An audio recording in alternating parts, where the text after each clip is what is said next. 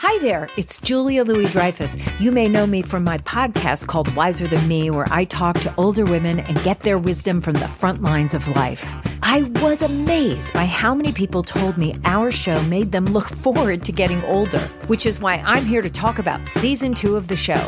Sally Field, Billie Jean King, Beverly Johnson, Ina Garten, Bonnie Raitt, just to name a few. All hail old women. Wiser Than Me season two is out now from Lemonada Media. This is Merriam Webster's Word of the Day podcast for Thursday, December 8th. Brought to you by the new Merriam Webster's Advanced Learners English Dictionary, designed for students and teachers of English as a second language. Learn more at learnersdictionary.com. The word of the day for December 8th is wallaroo, spelled W A L L A R O O.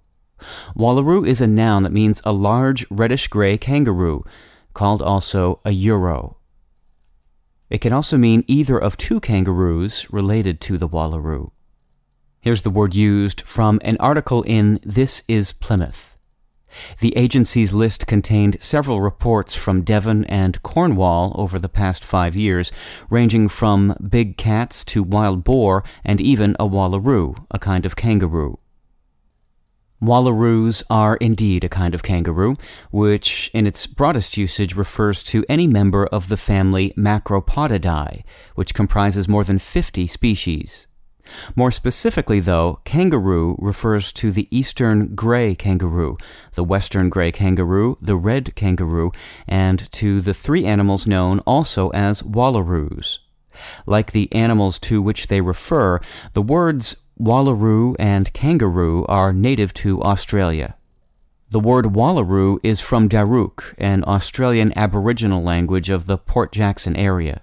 Kangaroo is from Guugu Yimidhirr, an Australian Aboriginal language of northern Queensland.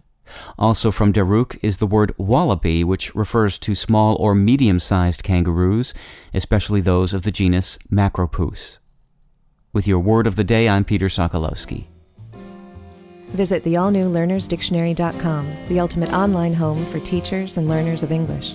A free online dictionary, audio pronunciations, custom study lists, and interactive exercises are available now at learnersdictionary.com.